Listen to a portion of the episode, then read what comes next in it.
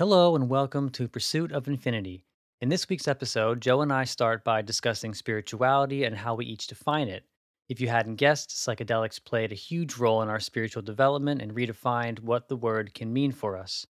To me, the important part of this was opening up to ideas that I had previously dismissed as fantasy or delusion. Some of these ideas have shaped what my current worldview is, which we get into in today's discussion. But before we get to it, if you like what we do and you want to support the show, we really appreciate a follow or a sub, as well as a five star rating and maybe even some kind words of encouragement in the form of a review. These things really help us to expand our reach and credibility, which is so much appreciated. If you really want to show us some next level love, you can become a patron at patreon.com slash pursuit of infinity, where you can donate as little as $2 a month to support what we do. Check us out on YouTube. The channel is up. All of our episodes are there. So if you prefer some visuals and to put some faces to the names, subscribe and keep up with us.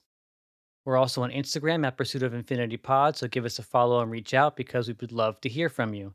And without further delay, thank you so much for listening, and I hope you enjoy this week's discussion.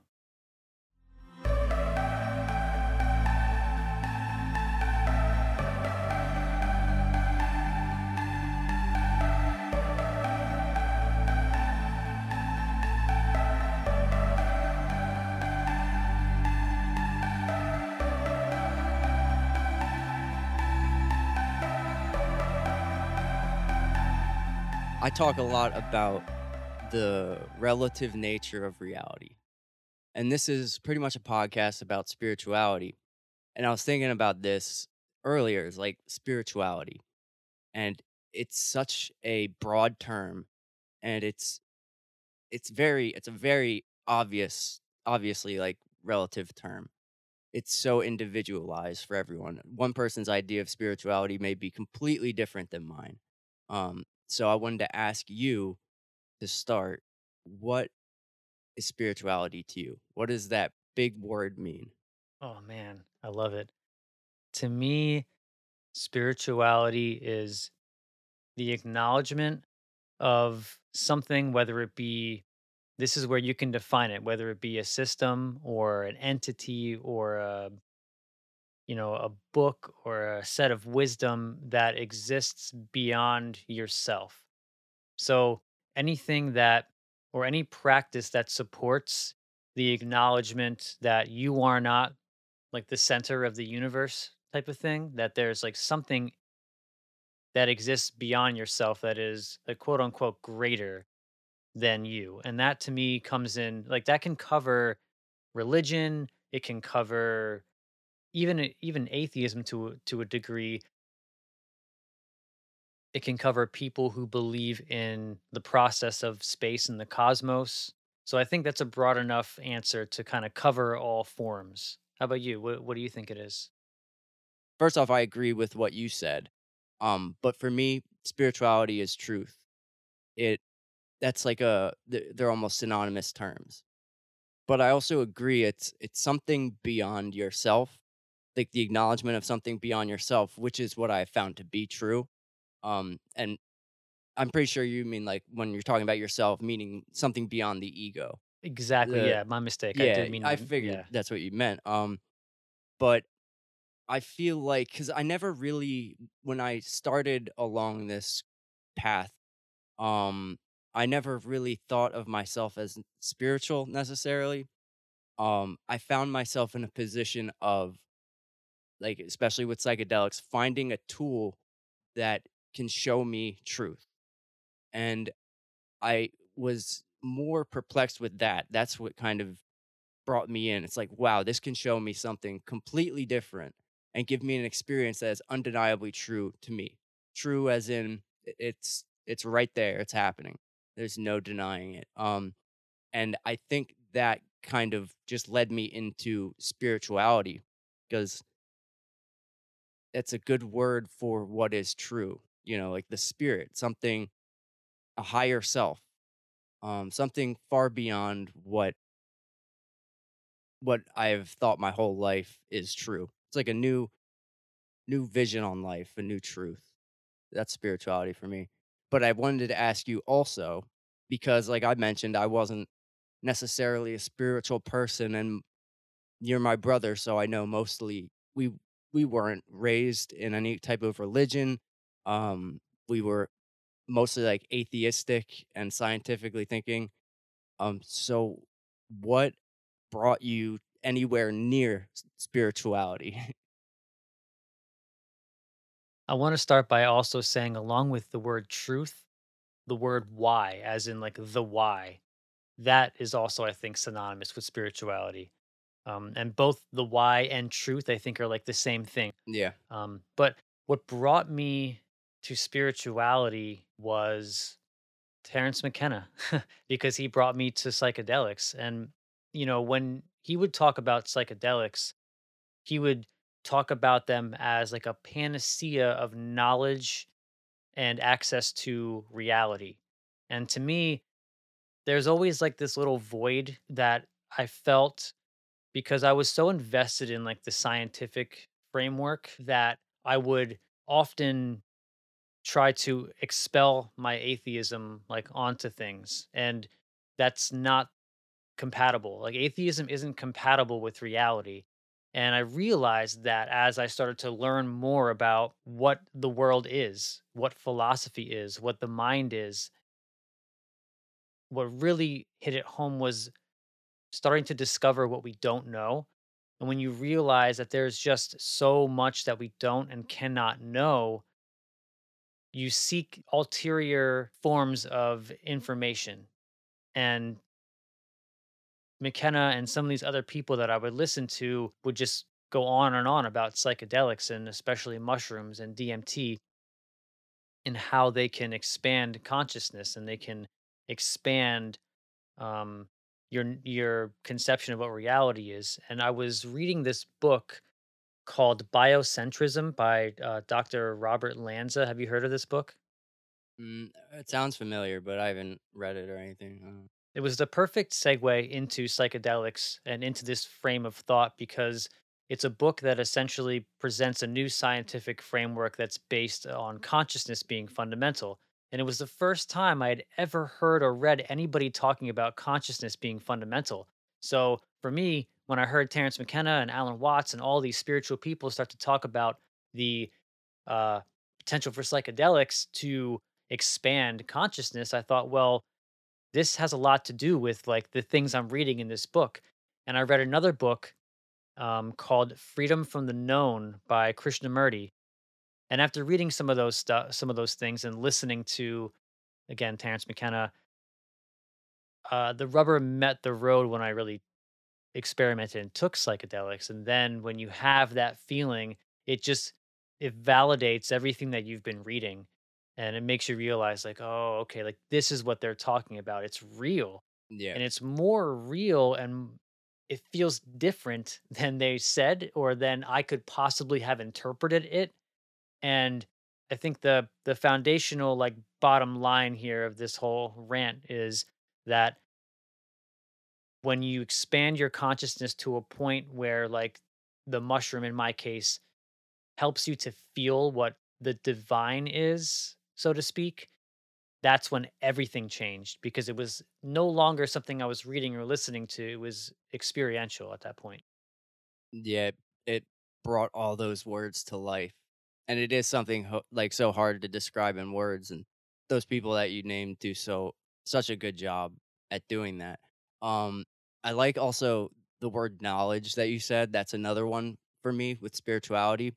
And you also said um what is. And I think like spirituality is the is. You know, what is the is and just ising. Well, they say, uh, like in Buddhist thought, isness, you yeah, know? business Yep. um, teaching teaching yourself how to be also being isness all those things and it sounds like so simplistic and almost novel like i don't know how to really describe it but that is what spirituality is to me and it feels it feels with psychedelics having brought into my life it's like that is a, a confirmation as you said of all the things that you've heard and things that maybe you've had glimpses of in your life like i've had uh, a little taste of the divine in dreams sometimes and then to have the psychedelic experience, it's overwhelmingly mind altering. Like it's so far out there that it opens a gate that like you could never close. You can't shut that gate once it's open. I so it's it gave me an entirely different perspective on reality.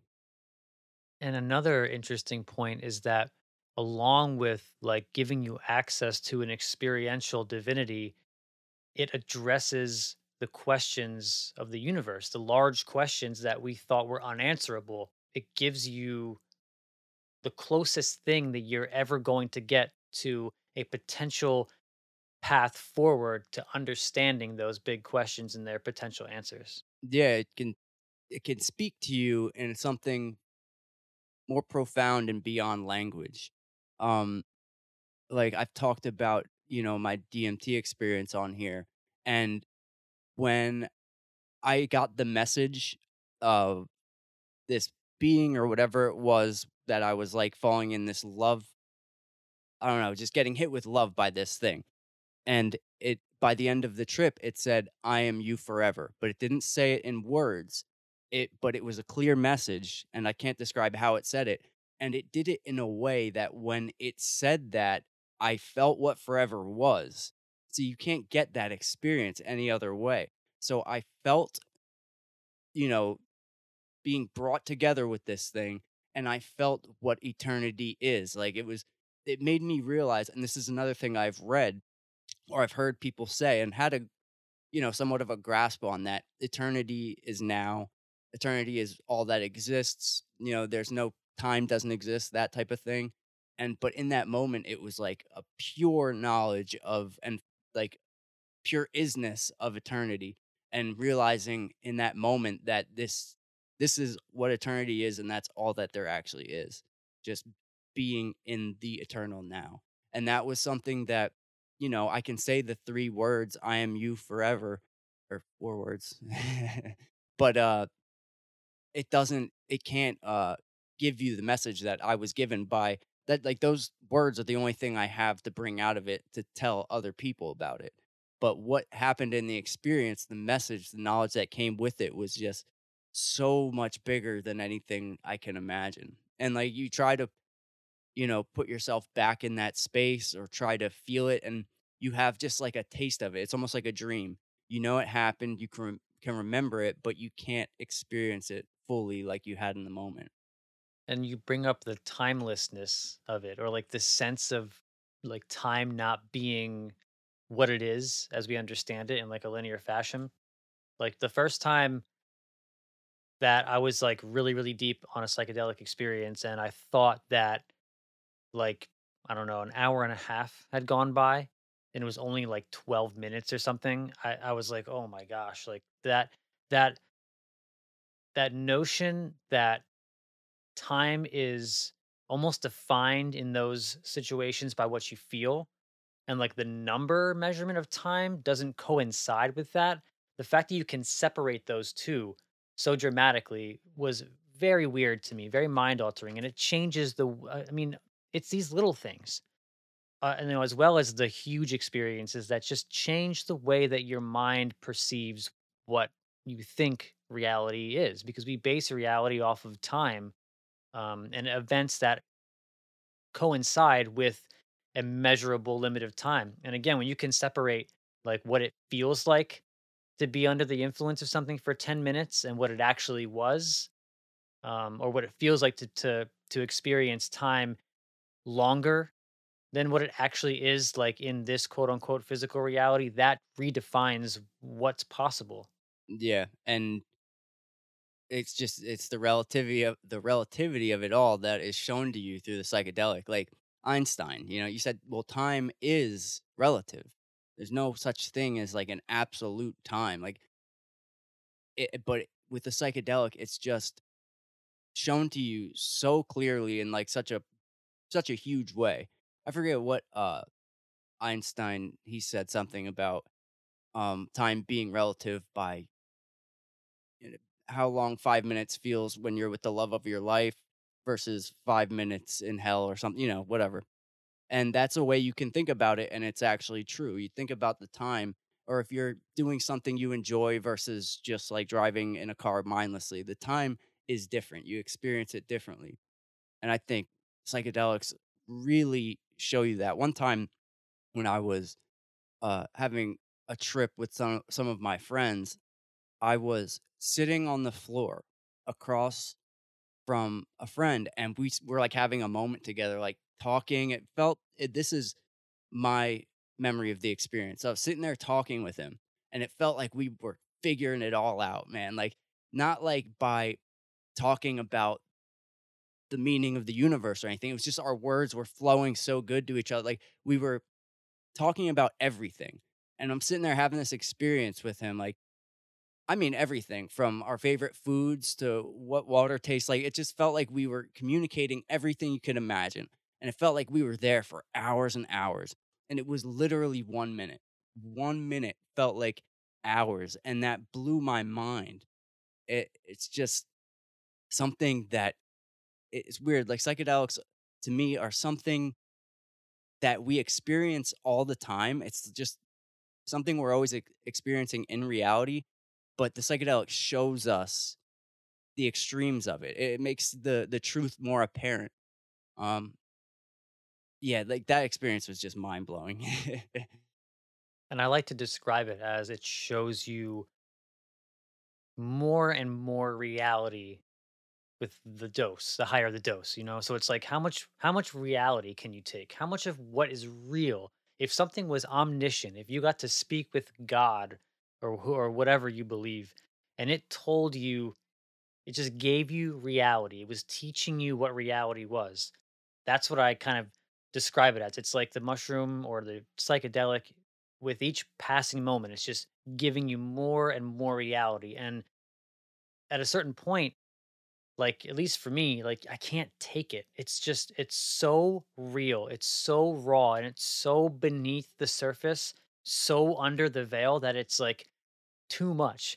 And, uh, I think Terence McKenna, he always had this little funny, uh, thing he used to say where he it was something like like that, where it's like, you know, it shows you, you know, everybody gets to a point no, it was Alan Watts, I think it was, where uh you know the psychedelic is just hammering you it's go you're going so deep you're going so deep so deep and you get to a point where you're like oh well okay en- enough of that you know that's too far too deep. And i think every human has that that wall that it that it where it becomes too too much too deep too real and it's almost like with each like with more work that you do you like extend the distance between you and that wall.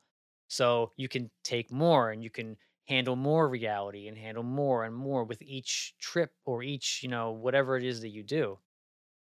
yeah, it's interesting though. It's I I totally agree. It the good thing about doing the work outside, like the integration, is that you usually, you know, you're more prepared for the next time and you can push yourself a little more and you can handle reality better because you already know a little bit.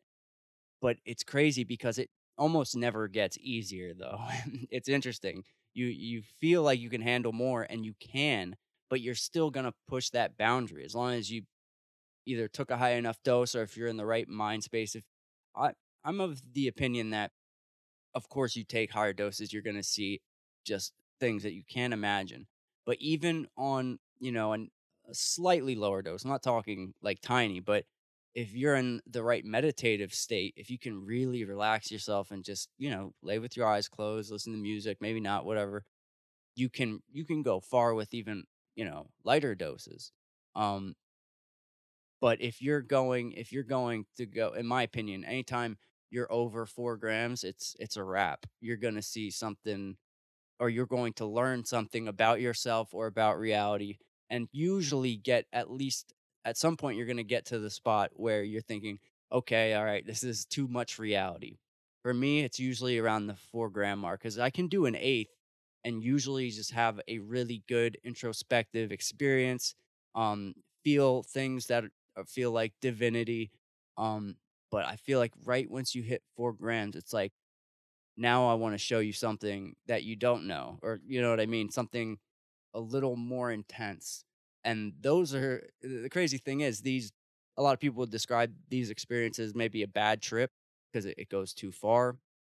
but these are the trips that you really remember and these are the ones that are that will teach you the most in my opinion um i had that experience one time when we took four grams and i was stuck in a loop and for anybody who's who's done mushrooms and has been in one of these loops i mean i feel for you because this was rough.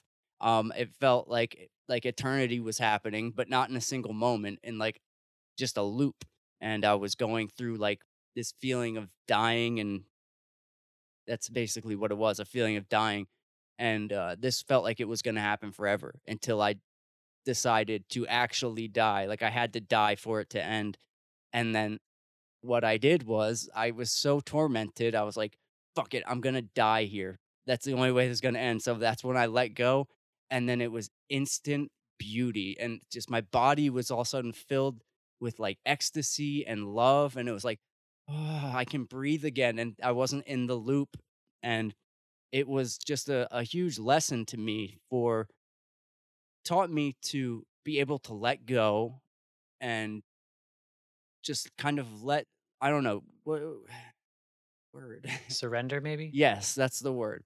Um it taught me how to surrender.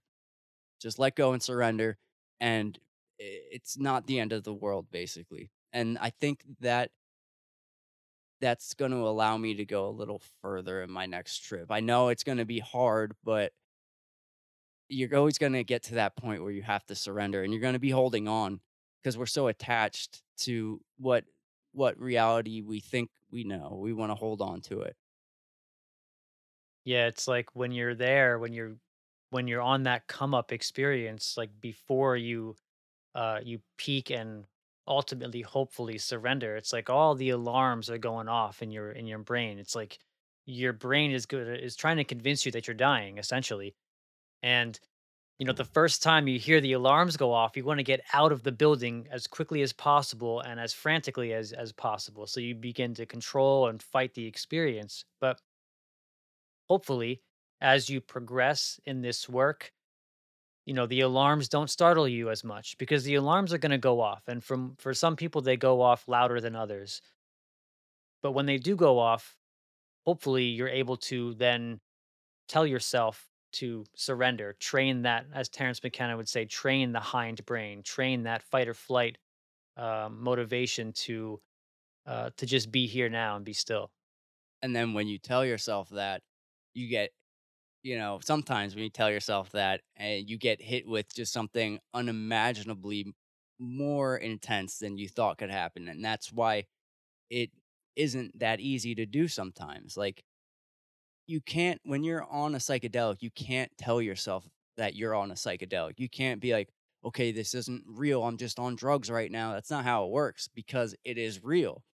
The experience is real. You're you're gonna have to go through it and trying to fight it and tell yourself like oh i'm just on drugs that's the opposite of what you want to do because i've done that and that usually just uh you know pulls you into a black hole of dread um so yeah, surrender is is the one of the biggest things I've learned because that's a in my opinion that's a big lesson in life in general because that's the thing with especially with shrooms in my opinion is they don't just teach you about just like the big questions of reality it teaches you like life lessons. And it's interesting because the things you learn about yourself the life lessons also usually apply to reality. It's like this symbiosis where it's like it kind of just reassures and morphs the idea that you are reality there's no separation. Um i think that's one of my favorite things about shrooms is it really it it's not all metaphysical it's it's something that you can actually use to improve yourself and at the same time it does apply to the metaphysical usually They're like myth makers. They they create myths out of the deepest archetypes of your psychology. And that's why the hero's journey myth like maps onto a psychedelic experience like almost perfectly, which is so cool. And you can bring those stories out of of an experience and you can understand myth and understand those stories more for what they are supposed to mean. Like uh the Bible, for instance, I think is very much more understandable after you take psychedelics.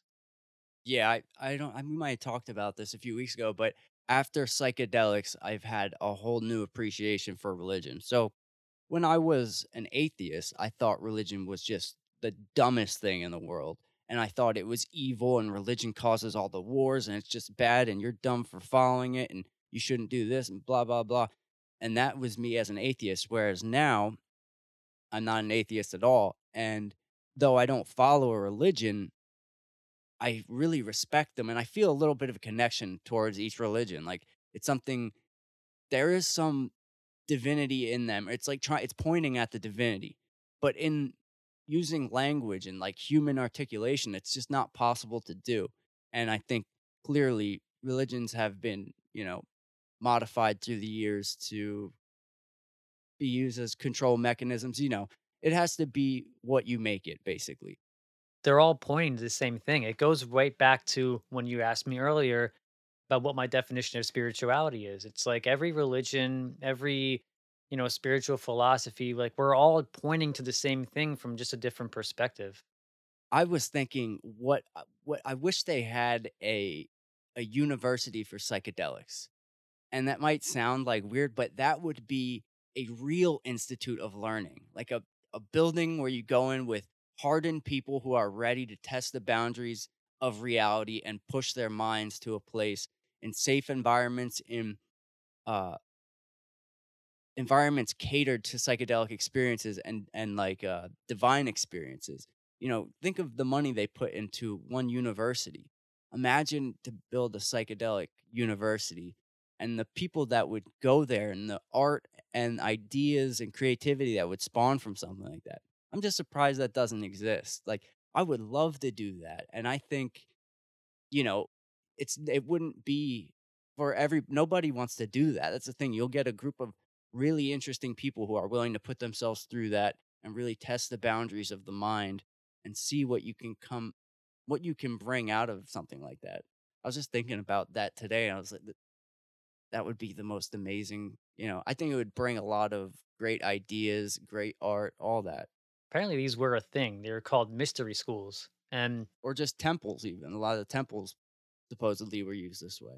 I believe Dennis McKenna is creating one. It's called the McKenna Academy, uh, the McKenna Academy of Natural Philosophy, or something like that.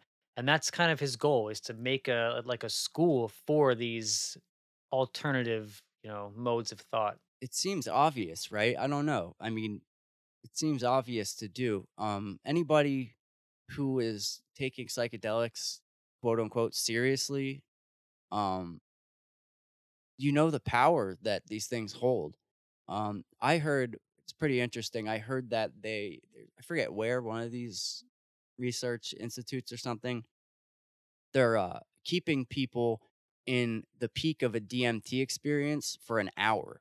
Um, so they're giving them an IV drip of of DMT and then holding them in the peak for an hour. I could not imagine that. And I guess this is the quote I heard that they are mapping the DMT realm. I don't know what to think about that. This is called uh, the DMTX program. Um, it's happening in Imperial College, which is in London. Um, and if actually, if you want to, anybody wants to know a little more about it, in episode 13, I think, when uh, I talked to Daniel McQueen, he is uh, actually a part of this program. So we talk a little bit about uh, just that aspect of it, which is like mapping the DMT world. Um, and the late great Kilindi Iyi would talk about this as well that they're creating like quote unquote town squares for people to go into the DMT realm and like meet up or something, which is just strange to me. Yeah, I don't. This is what I want to ask you then. Do you think you can map the DMT realm? I just don't see that as a possibility. so it feels to me like the DMT realm has some sort of a structure to it. So I think if something has a structure to it, you can map it in some sense. Like there's a consistency to maybe places you can go or entities you can see. And if that kind of consistency proves to exist over time and over like multiple visits, I think that there is a way in which we can map it, but it's not going to be the same way that like you would go and map the Empire State Building if you went inside it or something like that. It's not like a physical mapping, but I mean that in itself is something that like just brings into question all of everything I've ever been taught, you know? Like you have to break down your paradigms to even like begin to try to map something that's not physical. It's not of this world. Yeah, it's um to me it doesn't seem possible. I think that it's worth doing and I think you could probably uh find some structure and but I think mapping is a strong word because it's first off it's infinite. You know, the the the amount of different experiences people have on DMT, it's crazy. It's like this is another thing when people some people go to the same place every time, others people go to different places, but it's the same place. It's interesting. I just don't know if it could be mapped. But I think that's an awesome thing to do. And I'll be curious to they'll be working on that forever, I'm sure. That's the kind of research I want to see though. I don't really I mean, of course, you know, you love to see the clinical trials from MAPS and you see Compass who's like, you know, uh, there's problems with Compass as well with their, you know, patenting of uh, certain distribution methods for psilocybin and, and, all of that. Yeah, the the corporate model is is so weak. It don't uh, we don't want that to poison psychedelics. No. Oh, speaking of which, did you see um, in Colorado they they decriminalized uh, psilocybin, Yeah. DMT, and a few other uh, psychedelic plants? So yeah, I heard that because I was at work on break, and one guy I work with, he's a really cool dude, but he's like 72. He's awesome. I heard him. He's looking at his phone. He starts laughing. He's like, "Oh God, Colorado!" And he's like laughing and saying, "Oh, they're legalizing mushrooms," and he's laughing about it. I'm sitting there just like, you know, I don't say anything, but it was funny to see somebody, you know, that it's crazy because, especially you know, the older generation. Um, seems like the idea of psychedelics is changing now, but people still have this goofy idea of what they are, and you can't change their mind. It's impossible. Um, it's something that has to be experienced for you to know the truth of it. Um, but yeah, it was funny watching this guy joke about it. I was like, man, if you only knew, you know, just dose them up. Well, you know, you know. Yeah. It's amazing to start to see like the governments of our of our world acknowledge that psychedelics are like not something that should be criminalized. And I mean, the scheduling of drugs in general, just the Controlled Substances Act structurally is so flawed and so dumb. Just the way that each schedule is determined, like um, I don't know. It, it Makes makes no sense. sense. It makes Yeah. no sense. I mean, even the descriptions of each schedule, I don't think make much sense either because we don't have a comprehensive understanding of how to use drugs in a healthy way enough to like presume that we can put together this structure of schedules that tells us what we should and shouldn't use. It, makes no sense. and mostly a lot of it is um the way they schedule a lot of it is like if it has a medical use and almost all the drugs that say that they say doesn't have a medical use actually do it's kind of crazy um but this is the one of the things i love graham hancock for so much when he says eh, like do we really live in a free society if we don't have control over our own consciousness? Like the one thing that is truly yours thing that dictates all of reality your reality you don't have the freedom to explore it it's just mind-blowing and you know it's not a free society if you can't if you can't do that but you can drink alcohol no problem, which is, you know, in my opinion, far more dangerous, you know, to your health, to others. You know, people don't take shrooms and go and fist fight. You know, um, they don't. Hopefully, don't drive cars. I'm sure some. That's the thing with. We're gonna see some shady shit now with the legalization of psychedelics. There's gonna be some people that are gonna give it a bad name. I'm sure.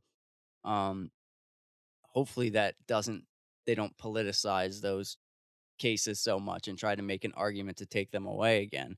So we don't know that might happen. Yeah, I'm sure there will be pushes some places to do it. I mean, the transition is going to be slow, although it's been kind of quick. But the the medical model is I don't think there's any way they can turn that back, you know? I mean, dude, they did though, because in the 50s, the studies on LSD and psilocybin were groundbreaking for mental health, and they still shut it down. It, it's like it could happen at any moment. Well, yeah, anything can, that's true. But, um, now I think the more the reason I think the cat's out the bag is because there's with the internet, there's so much information on it helping so many people, and the you know, there's really no bad effects to the health, like, your body is not gonna be poisoned, like, some people say it's poison, it's not. It's, like, completely syncs up with your brain in a symbiotic way, it's not poison. I'm talking about mushrooms, but, um, probably all of them Um, Well it depends. I mean, yeah. oh, uh, ibogaine is another one that they legalized. That one is Oh, touchy. I don't think ibogaine should be used uh, unless you're with like a, dr- a traditional shaman because that is dangerous for you. It can be Yeah. dangerous. Well, that you can die from that, right? You can, Yeah. yeah. Yeah, that's a whole different different than what the tryptamines. Um, what do you what do you know anything about datura? I've heard about datura. Yeah, I've That heard descriptions. I would that's never another yeah, take datura. That's like a straight disassociative. yeah. That's another gnarly one. That's not even a, a psychedelic, really. I think it's more of just a pure hallucinogenic disassociative, like you said. Yeah, it's not a tryptamine. It's not related to like, you know, DMT, psilocybin, and LSD. Like they're all those three are pretty close. And, you know, you have some other ones too. Um, That's the three amigos right there. yeah, that's the three amigos, yo. That's the the basic three. You start with those, you'll be good to go. But um, I mean, dude, there's so many, like they call they're calling them designer drugs. I mean, there are so many derivatives of like Yep. psilocybin, psilocin, and DMT, like 4-ACO, DMT, 2CB. There's just so many. It's it's these research chemicals. Yeah. Basically, like in China, they have these labs. Like you can go online, and this is why I think a lot of drug dealers are doing. You can go online and with like Bitcoin or PayPal, probably even you can go to these weird research chemical websites. And I think this is what a lot of drug dealers are doing because you can get like fentanyl, like a big bag of it for like dirt, dirt cheap. And it's just like fentanyl with one molecule changed or something. And same with other, you know, popular substances. They just are constantly changing just like a molecule here, a molecule there, and, you know, finding a loophole to sell it legally and ship it to Americans. And that's what I think they might be doing, putting it in all the drugs and you know what I mean? You know, they say that's what's happening with these uh these psilocybin chocolate bars that are becoming so prevalent nowadays. They say that what's actually in those is 4-ACO-DMT, which is a very close relative to psilocin, which is what psilocybin breaks down into in your stomach when you're eating mushrooms. Um, and that's super interesting uh, because supposedly uh, you don't get nauseous with uh, 4-ACO-DMT. Like there's a few different uh, like attributes to it, like physically, but it'll give you essentially the same experience as psilocybin. Years ago, before I've had um in this time I've already had uh mushroom experiences, but it was before I've taken them in like a self exploration, spiritual manner. It was when I would just take them recreationally every once in a while with some friends. Um, but I took uh N bomb. Oh, you took two five I M bomb. Yeah. Oh no. So I didn't know what it really was. I know it looked like an acid tab, and this person was selling it, and they told me what it was, but I thought it might. I don't. I don't know what I thought, but I took that, and that shit was very strange. It was. I knew it wasn't acid. you know what I mean? It was something else, but that I don't know if that's kind of like one of those weird chemicals that are out there, and who knows how many of those there are now. Like we mentioned the the 3 the big ones, DMT, psilocybin, and and LSD, and those are a sure thing, but now there's, like, thousands of psychedelics, and they're just you know, you don't know I I mean, I don't know. That is one on the outside that I did take, the N-Bomb or whatever. That's what it is. Is that what Yeah, I believe it's it's called 25 NBOM. N-bomb. Yeah. NBOM. Yeah, it's it's Um, crazy. and yeah, that wasn't. I wouldn't take that again. It didn't. I mean, I didn't know what I was getting myself into anyway, but that just it felt dirty. You know, it didn't feel like mushrooms. It didn't have that you know symbiotic feeling with me. It just was a little more dissociative, and it was.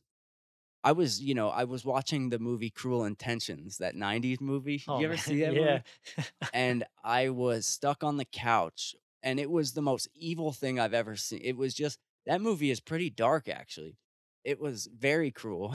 Its intentions were very cruel, and yeah, but it was the whole movie when I was watching it because I was supposed to like do it with friends and some, and it was all bad. I um, what happened was I was working third shift at the time, and I just got out of work, so it was in the early morning, and I got this stuff, and I I'd taken Ambien too, so this is just a nightmare I'm I'm putting myself into, um, and so I started like falling asleep after I took it, and then I woke up and everybody was like, you know, going back to their own house, so I went home, and this is hitting me, and I'm by myself. I ended up being stuck on the couch watching Cruel Intentions and it was just horrible. And like everything on the screen, like all the people looked like they were sketched in like a real, like dirty looking sketch. Like it was all cartoony. It was horrible. But um, yeah, I was stuck there. I couldn't get up. Take the, it was a DVD. I couldn't take the DVD out. Um, I was fucked. But the thing is, when the movie ended, it was an amazing experience. That movie ends with the song "Bittersweet Symphony," Oh, and and like it was the culmination of this hell finally ending and that song is so like uplifting and i was like that was amazing but i learned my lesson not to take that and definitely not with ambien you know how long did that experience last for you? uh i would say Was it as long as a typical acid trip? yes yeah it was like a typical length and it's hard to say also because the ambien with it too because like i kind of felt and it was after a third shift uh working i was working third shift so it was after that so maybe after like five six hours i was ready to sleep and i went to sleep but it was you know it was about the same i think yeah i wouldn't recommend it to anybody Yeah, I mean, I hear a lot of uh, people going to like festivals and they're getting acid. You know, whatever is on the tab is what's on the tab, and a lot of times it's yeah because uh, there's a lot of these uh, little organizations that will go to festivals and they have like test kits, and you can bring your drugs to them and they will test it for you, which is really nice. I think that's starting to get pulled back a little bit because there's a lot of risk involved there. But a lot of people have reported that they're just getting N-bomb as opposed to you know acid. Yeah, well, this person had gotten it like I think under the impression that they're going to be selling acid to people and just calling it N bomb, and it's like, but that's actually not acid. Looks like it, but it's not. Yeah. Um, yeah, this person didn't know what they were doing or what they were giving people, which is also kind of scary. And that's what happens when drugs are illegal, kids. hmm You have to get them from the streets, and there's no regulation, and you have no idea what you're getting. You don't know the dose, and that's I don't think I don't understand how people don't realize the problems with you know making drugs all these drugs illegal i think it's obvious it's an obvious solution to legalize and regulate. There's like hundreds of thousands of people dying from fentanyl every year every year and um it's not because these people it's not on purpose it's always accidental overdose because they don't know what they're getting. If if fentanyl itself was legal and people were you know educated on the dose and you could go somewhere and get the proper dose i bet the overdoses the numbers would be cut to like a quarter less way less i bet. Um it's like how many people do you hear about uh, accidentally overdosing on percocet? It's like not many or like oxycodone. People don't really overdose on that unless it's like a kid who doesn't know what they're doing still and um or if it's on purpose if someone's trying to kill themselves and they take a bunch of pills The biggest problem that people have a hard time grasping is actually allowing someone to go to a clinic and get, like, you know, injected heroin. You know, people were like, "No, you can't do that." But like, what's the alternative? Like that that is, I think, a, a very good way to promote like healthy use of drugs. Because the fact of the matter is, as an adult, you can use drugs in a safe way. You just have to know how to do it, you know? And again, but it has to come from like a safe place. Like you said, if you're taking a prescription, you're probably not going to die No, from it. But I yeah, mean, 'cause s- it happens, but because it's advertised as the strength, you know, the strength. exactly. And um that's why I have like a vision of what it should be like a store. Like everybody, I'm putting myself in the situation of, you know, being educated. Like you educate the people at a young age what the drugs are and what the dose is. Like the same reason that we know how much to drink and how much not to drink. Um, so if like you know that 25 milligrams of of heroin will kill you, then you get like two milligrams. You know what I mean? So people are educated and know exactly what the dose is they're getting and that it's going to kill them if they take three of them. So they don't take three of them.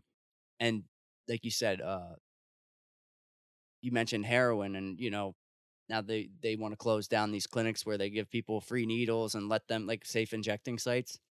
Um, I think that's like a start. Still, you know, they don't know how pure the heroin is because, dude, now there's like no such thing as heroin. no, you're right. It doesn't exist, especially not like in our where we live around. Like it's not a thing anymore. It's all fentanyl and probably my what I think it is is probably these research chemicals. Like um because people can get it. It's so much cheaper and so much more powerful. So you you buy heroin from somebody, you're not getting heroin. I bet 9 out of 10 times it's it's fentanyl now. yeah, I mean, I've heard that uh, these people are getting them, like ones who are uh, selling them over social media and over the internet. I heard that they are getting them from China as well. Like China is like making these like makeshift bullshit batches, um, and then they'll get basically turned into pill form. And since the dosage is so fucked up on what they're getting from China, like one pill uh, or two or three different pills, like they're gonna widely differ in dose. So people are taking what they think is like a half of a pill, and I'm like, all right, I'll be fine, and then they're dying because this. There's no regulation. They're getting them from a source that has no body to like care about your well-being. Yep. These Chinese, man, they're they're doing it right. They know what they're doing. But Yeah, um, they're eroding us from the inside out. exactly. And but yeah, that's where all these research chemical labs are. And um it's funny you mentioned like the pills. Uh so years ago, I think this was right when the fentanyl was starting to be a thing. Um I had a friend who would buy Xanax bars and he would get them at a good deal and I I don't know the details of it, but he got them from someone who quote unquote made them. They were like one of these research chemical pills or something. So they think it's Xanax. And you're right, the dose it was supposed to be two milligrams, like a Xanax bar. And then I get this kid took them and he was like dying on the floor. It was fentanyl. It's like nothing close to fentanyl should be in a Xanax, you know what I mean? But that's the danger of this. You think you're taking a two milligram Xanax, which cannot kill you. It's impossible. And you take one of them, and next thing you know, you're about to die. Um, that's sketchy business. And this is all coming from uh thinking that you're gonna legalize drugs and it's gonna help people somehow. Yeah, it's a very touchy subject because it's so unpredictable in how any action that we take is going to turn out. Because you want to say that all drugs should be legalized and just regulated, but you know, you can't really predict human behavior in a society that was built on the kind of drug education and drug laws that we have and how that can possibly transition to like a more responsible system. It, that might there might be like some growing pains there. I agree. And that's why I think it starts with education is the most important part of that. I think that's where it starts and kind of, you know, shape the public's mind about what drugs are and what you're doing and the whole consciousness aspect of it and kind of normalize it in a sense, but not promote it, you know? Because my thing is this I think it should be legalized and, and regulated 100% because even though it's not legal and or regulated now, it's illegal, but everybody is still getting the drugs. It's not stopping anybody from getting drugs. You can get them on your phone now. People just go on, you know, Instagram or Snapchat and you can get the drugs so easily, any drugs you want, except you don't know the dose and, you know, it's it's just fueling uh, this whole fucking dark underground market online, and it's just not good. I think education and uh, regulation is the way to go. But like you said, I think it has to start from the bottom up. You can't just legalize it and throw it on the country. I think it has to you have to shape the minds differently about how we approach drugs altogether. Well, maybe the beginning is legalizing cannabis, psilocybin, DMT, so people can understand like there is a responsible way to approach drugs, even drugs that you think are like terrible and poison, like because our propaganda in this country and around the world has made us believe that you're being poisoned when you eat these mushrooms or you know DMT is like so crazy like why would you ever smoke that powder stuff you know what I mean like it just it seems bad um but it's just perception man and it's it's it's been formed by propaganda Yeah, and well, I think especially like you said, the the psychedelics, I think those are a no-brainer to legalize. And I think in reshaping our society, I think it could be used as like an incredible tool because I think one thing we lack in this country, and not just the one thing, but a huge thing about it, and especially I notice this in like young men. There's no um initiation process. There's no thing you have to overcome and then become a man. Like this has always happened in tribes and other cultures. There's like a point in your life where you had to overcome something or do a task, whatever. Like the Spartans would throw their kids out into the woods and say kill a wolf or something. Hmm but you know there's some initiation process and then you can overcome and then you're a man. You're deserved of the people around you. You're given respect and you're part of the community. And we have nothing like that. But just a simple re-education and using like psilocybin or something like when you're 18 or whenever when you hit a certain age you're going to take this sacrament and have the experience to touch the divine and then you're a man and then you can have an understanding of reality and then you're you know connected with your tribe and connected to the people around you and have a shared experience that you can bond over. I think it could be used any psychedelic could be used in a way like this. I mean i'm sure they've done this in in uh you know tribes and cultures throughout time. I think it's a perfect initiation you know sacrament for people there's no better initiation I can think of. And yes, it has been used for thousands of years in other cultures. Ayahuasca, particularly, mushrooms. Those are the two that I can think of off off the start. Um, peyote as well. yeah Peyote, I think, is really nice too because it really connects you. Well, hopefully, if anybody's doing mescaline, it's not through peyote because peyote is like an endangered plant. Um, go get San Pedro. You can buy it at Home Depot or whatever.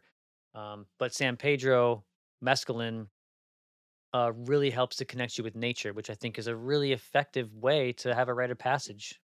yeah same same with mushrooms too Yeah, absolutely. Yeah. yeah also you mentioned the connection with nature i think that's an important thing as a society that we get back in touch with um i mean you see how we're operating now in america just killing all the nature poisoning all the water doing all this crazy shit you know um i think psychedelics could help you know change that you know the mushroom will tell you you know to be with the nature and respect nature and you are the nature you know um i think there's so many ways that psychedelics can be used in restructure restructuring our society Yeah, I totally agree. I mean, they can restructure our society in many ways. The rite of passage thing is just one aspect of it. Like, I mean, we were talking about for this whole podcast, really has been, you know, the answers that you can get to seemingly unanswerable questions, um, you know, a sense of something larger than yourself um, you know, just a way to separate yourself from the systems that you were born into. All those things are just so valuable to the growth and development of a human. and you, we talk about the mental health issue in america i mean i guarantee you walk down the street 9 out of 10 people they're going to say they have something wrong going on like everybody has uh depression or anxiety or if they don't they're going to tell you about their trauma like everybody is carrying so much shit on their shoulders everywhere they go and you know they feel like there's no way out and they see this one narrow view of reality like this is what my reality is i'm always going to be this way There's no way out. And now with the research, it shows how incredible like psilocybin works with depression and anxiety and dealing with past traumas. Like ketamine is supposedly so good for dealing with uh, traumas in your past. These things that have been overlooked for so long can, you know, be used as such an important tool to start healing a society that seems to be sick. I mean, if you really look at at who we are, we are very sick and what we consume, you know, physically, what we eat and drink, and also just mentally what we consume. Um, I think psychedelics are really good at telling you what you need to hear, and that's why it helps people with um depression, anxiety, and like in my case, just changing my life. I think it tells you what you need to hear to make the right move to change your trajectory that you're on. Because a lot of people feel stuck and they're just going down and down, downhill. And, you know, it could be one trip that just changes everything. And then the next day you've changed. Like you're shifted. A new reality is ahead of you. Yeah, if you keep carving out the same path in life day after day, over and over and over again, and you get so stuck that it feels like there's no way to dig yourself out of that hole because you're just so deep in it. Psychedelics are one of the only things that I've I've come across that can blast you right out of that hole in a matter of minutes. Well, we'll say hours. Yeah.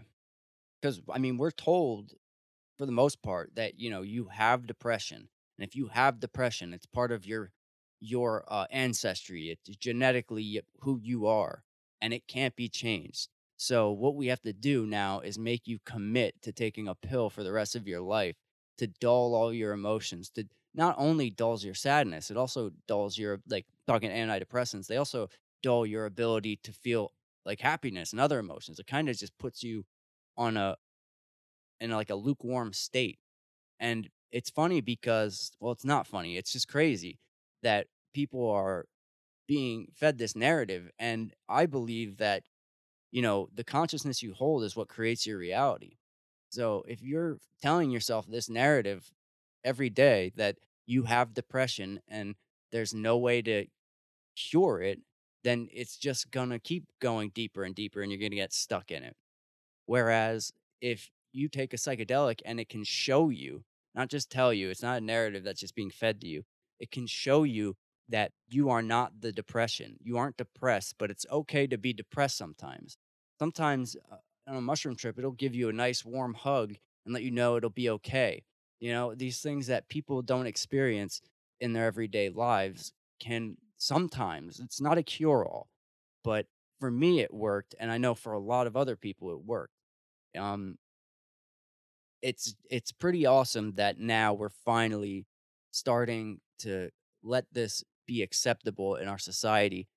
And if it gets promoted properly and people are educated right about this, it could really change uh, the trajectory of our culture. You know, hopefully we start making changes. It's never going to happen very quickly. I mean, I think we got to get uh, a lot of the people in power to start taking these things or just elect people who are like minded and have maybe taken them and know what their actual capabilities are and Yeah, and like you said, you know, as opposed to the taking a pill every day model, you don't have to have very many of these experiences for them to have a dramatic effect on your life. Um, you know, there are a lot of people still in my life that think that I'm a druggie, that I'm crazy because of, you know, taking psychedelics.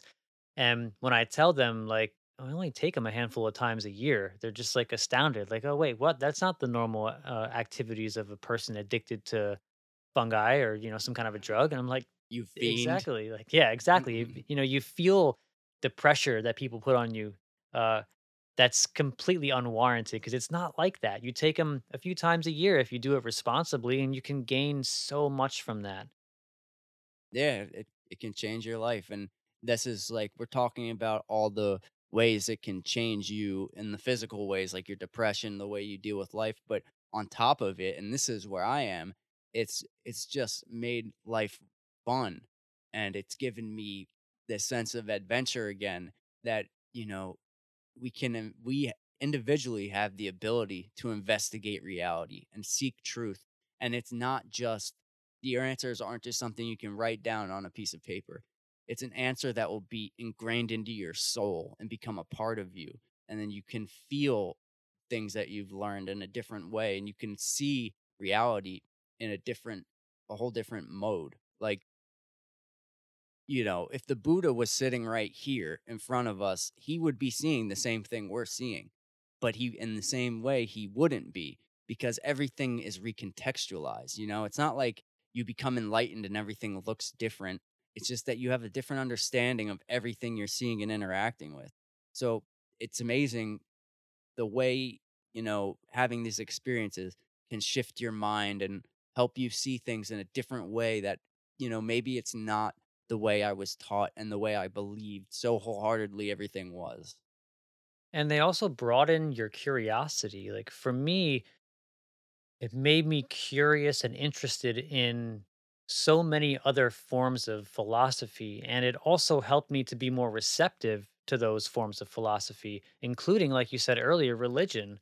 I was completely shut down uh, in terms of like how I thought about religion. I wouldn't accept any religious dogma or ideology at all. I, like you said, I thought it was just for children, which is crazy. It's ridiculous. Like it's so ego driven to you know, to think that. And I can say that it's ego driven to think that because I was in that position and I know what it's like. And I understand now uh, the motivations and the drivers that were deep inside my psyche that caused me to be like that. Um, you know, a need for approval, a need for external validation. That's why I would fight with people and try to prove my point and that I was right and they were wrong. It's just, and psychedelics, they allow you to break free of like the systematic paradigms that keep you ingrained into that little tunnel that you were talking about earlier. And you know, for me, it's gotten me interested in some of the you know uh, philosophies and concepts and ideas that have changed everything about the way I view life. Yep. Uh same here. Definitely gave me like I mentioned a sense of adventure and it's so important to learn about yourself. It teaches you about yourself and the more you look inward and you understand all these little things you've been ignoring inside your own ego and your own perspective you can learn about yourself, which allows you to understand others, you know? So when I don't get so bogged down in my perspectives as I used to and defend myself in when it comes to concepts, very like I don't try to defend myself as much when it comes to these things because you have to realize you know how you feel about it. The person you're talking to across from you feels that same way, if not deeper in their perspective. They believe it as true and absolute as it is right. There's they're just not understanding the right way. They don't know what I know. But you know, it, it goes both ways. The more you understand yourself, the more you can have this true empathy for others and really understand that what they're experiencing is the same thing. You know, you can look at an individual and see what's behind the eyes, you know?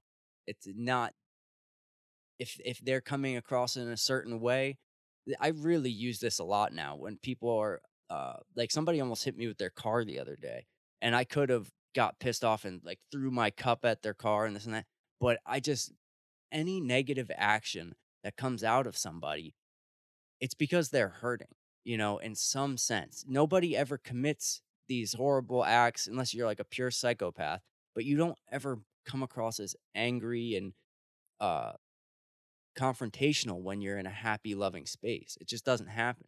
So whenever somebody does something, like I, I've learned that about myself. You know, when you introspect, you realize when I'm feeling really good about myself and everything around me, I don't have to shit on anybody else.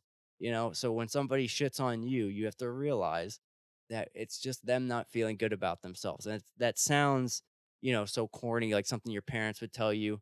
But if you can really feel that, it's it's it really helps in life for me. Yeah, these experiences give you the capacity for compassion and unconditional love. And I think that's what we need to uh to progress and further our evolution or we're probably going to not last for very much longer because we're coming to a head, you know, we're as world powers starting to flirt with nuclear war. You know, we have this UFO UAP thing coming to a head. Like it just it seems like there's there's a, a point at which like we're gonna hit soon. Like we're coming up to the precipice of the singularity or something like that.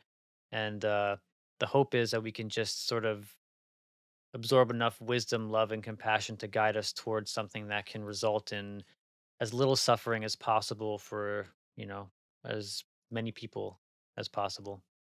Yeah, it definitely feels like we're approaching like some fork in the road.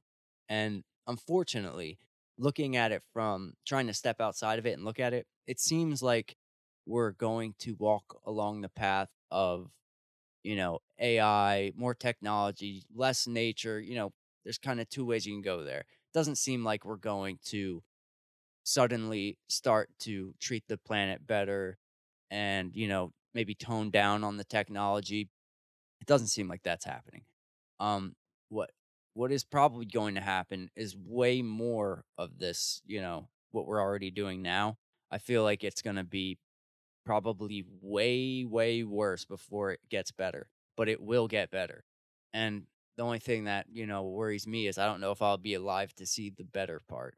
You know, there's always the fear that we're approaching something like it just feels this way that we're approaching something really big. And I feel like it, just the natural arc of this is that it's going to get worse before it gets better. When I think about how the meta system of, you know, this thing is possibly going to work out and my role in it, I like to think of, uh, you know, the Jack Kornfield quote. Uh, he said, tend to the part of the garden that you can touch. And that makes me feel a little better, you know, because what else can you do? Um, and when you start to think about, you know, like my role in the world and like my my existential crisis, you know, that it feels like we're heading into, uh, you know, the abyss or whatever. I like to think of that because it just allows me to center myself back to what I am, what I can control, what makes me feel good. Um, I think Terence McKenna, again, I bring him up too much, but um, he said something like, "A guru isn't going to give you all the answers. You know, an ideology is not going to give you all the answers. What matters is direct experience. What matters is you, your friends, your family. You know, essentially the parts of your life that you can touch. That's what you have to concern yourself with. And I guess the philosophy is if we all tend to our gardens in the best way that we possibly can, then collectively, you know, we will have grown into something that's worth fighting for or, you know, worth sticking around for. Yeah, I love that. And it's the same thing as like uh Jordan Peterson. He's like uh if you can't clean your room, don't try to clean up the planet, you Gotta know? make your bed or you're gonna end up in the hospital. You're living in hell. Yeah, I mean, but that's so true. It's like you have these people that are always angry at the world and trying to fix problems, but they never fix their own problems. They're the ones with the really messy room and the messed up head and whatever. And I know that because I was at that place. There was a point in my life where I was always angry at the world and not realizing that the world is a mirror. I'm just looking at a reflection. And uh but I love that quote because I I really I really resonate with it because I I remember the times where I used to I thought I had anxiety, which I now realize you don't have ang- or at least I didn't have anxiety. I was just anxious all the time because I was thinking about things that I couldn't touch. And now I can sit back and talk about this and talk about that. I'm thinking we're probably heading towards something horrible, but don't actually feel the emotions of the future because I'm perfect right now. And most of the times where I start to feel a negative emotion, I can put myself in the now and just realize, like, wow, everything is perfect right here. You know, because most of the time I'm not in agonizing pain or, you know, not truly suffering. It's the real suffering that happens is usually just you in your own mind. And so it's just now I'm able to just put myself in the now. And even if I feel any type of uh, anxiety or any type of negative emotion creeping in, I'll just sit there and do that 10 minute breath work like we just did a breath work before we started. And I'll do that, and it's crazy because you just end up sitting there, and then you realize how perfect you feel in the moment once you just empty your mind and just be in the now. It's it's just kind of relieves everything around you. And if everything is perfect in this moment, and the only thing that exists is this moment, that means that it's all perfect. It always has been, always will be. Yeah.